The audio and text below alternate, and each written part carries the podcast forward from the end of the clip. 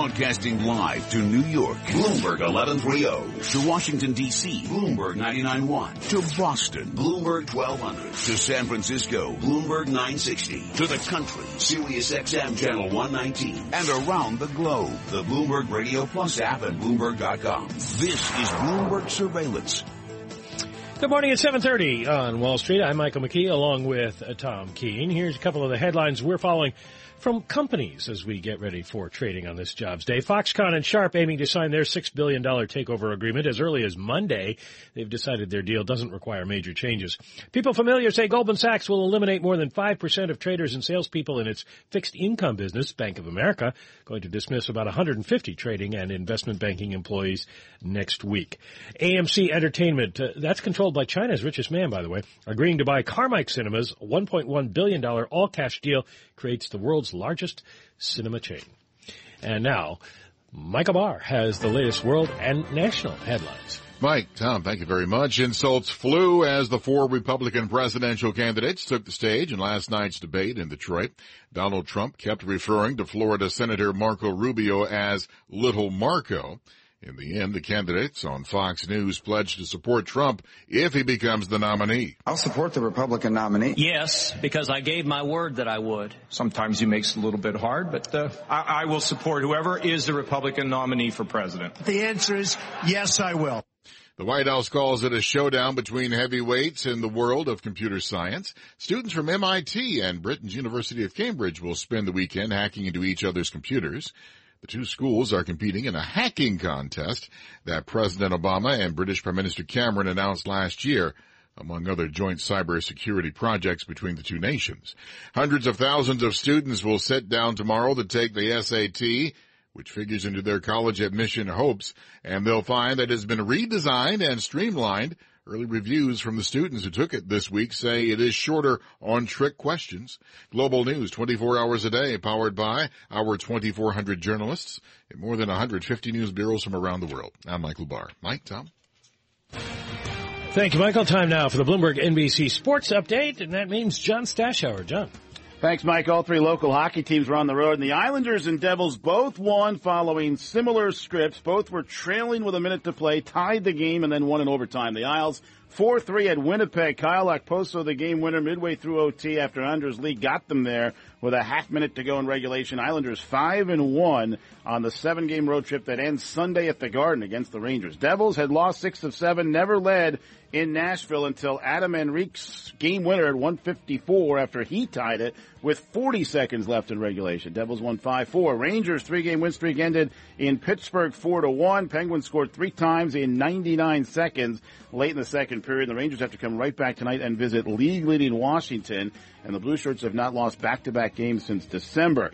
Golden State Warriors won again last night beating Oklahoma City. The Warriors are 55 and 5.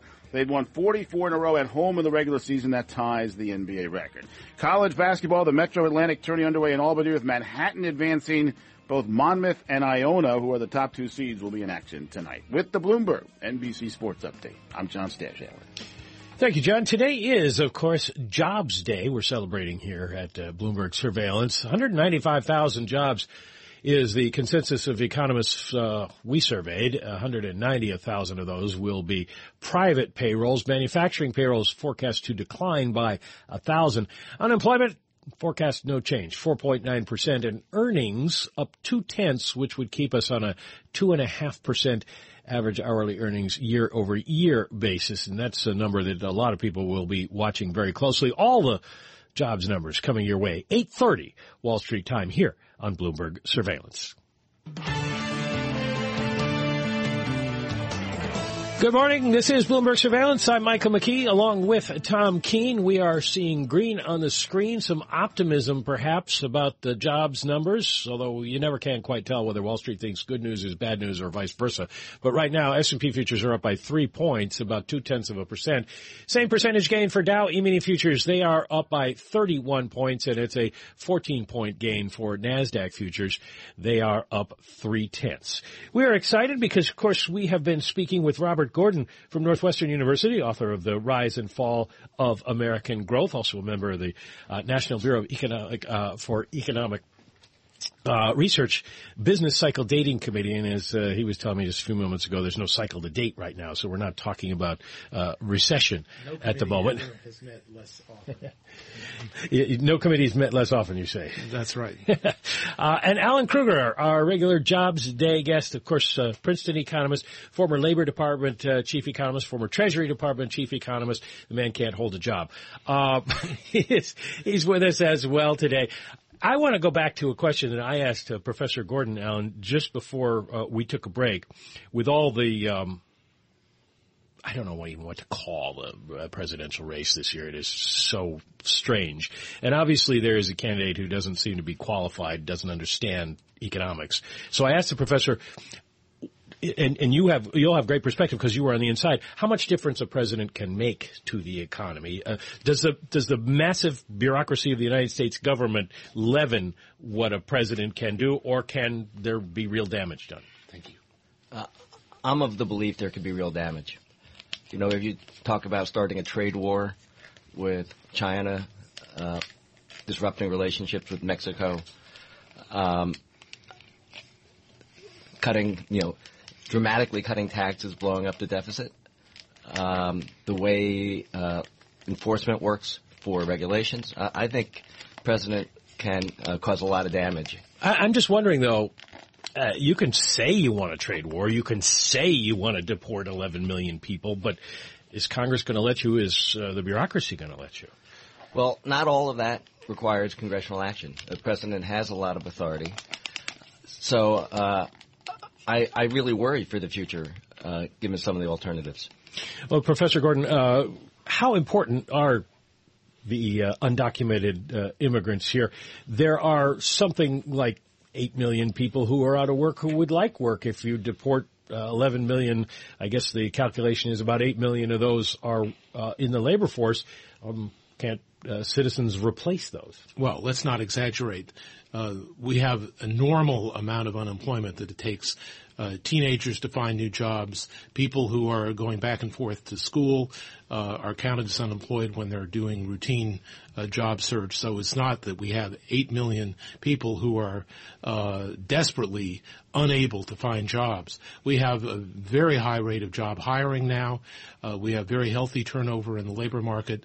We're getting our unemployment rate down into the 4.5% range, uh, which is generally thought to be about as low as we can get and stay safe on the Fed's inflation target.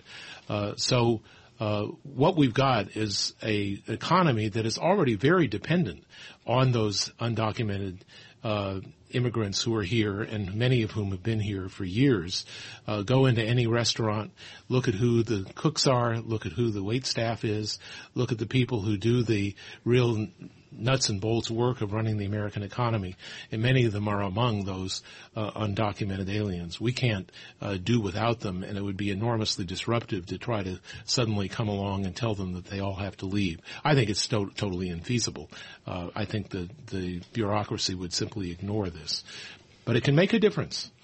Uh, Alan, the uh, the idea of the manual labor uh, worker. Uh, how important is that going to be going forward in an economy that we keep hearing is becoming more and more technology and robot driven? Well, uh, in the long run, the pattern has been for machinery to replace routine work, manual labor, and I think that'll continue. On the other hand, in, in the near term, we're still very dependent on uh, the use of muscle uh, in terms of construction, in terms of uh, building our roads, uh, houses. Um, so uh, I think, you know, for the foreseeable future, uh, we're still going to be very dependent on manual labor. Does the employment report give us any clue as to how many people are in that job category and or uh, you know non-citizens or the people who would be deported? Uh, the monthly report doesn't give too much purchase on the undocumented immigrants, uh, but there are pretty good estimates of how many undocumented workers there are in the U.S. You know, one of the things which has been amazing to me is that we're having this debate at a time when net migration to Mexico is negative. We're, we're seeing outflows, and we have for the past few years. Uh, which just is a sign, I think, of how far off base the discussion has been compared to the reality of what's uh, driving our economy. Uh, Professor uh, Gordon, I only have 30 seconds left, but what, you, what would you say to the people who are supporting Donald Trump who feel that they don't have a future? Uh, I would tell them that uh, we need to have a, a, more equal society, not a less equal society. Uh, we don't want to run up deficits by cutting taxes on the rich, and we need to have programs that support people like them. Uh, they're voting for the wrong person. Professor Robert Gordon from uh, Northwestern University and of course Alan Krueger from Princeton. Alan will be staying around. We thank Professor Gordon for coming in today. A, a treat. And again, uh, his book, The Rise and Fall of American Growth, definitely my uh, book of the year and everybody should check that out. Uh, it will give you a very good read. Good thing it is not a, uh, it's not summertime because it's a little heavy for a beach book. I mean, it's 800 pages. Uh, we'll be back here on Bloomberg Surveillance. This is Bloomberg Radio Worldwide.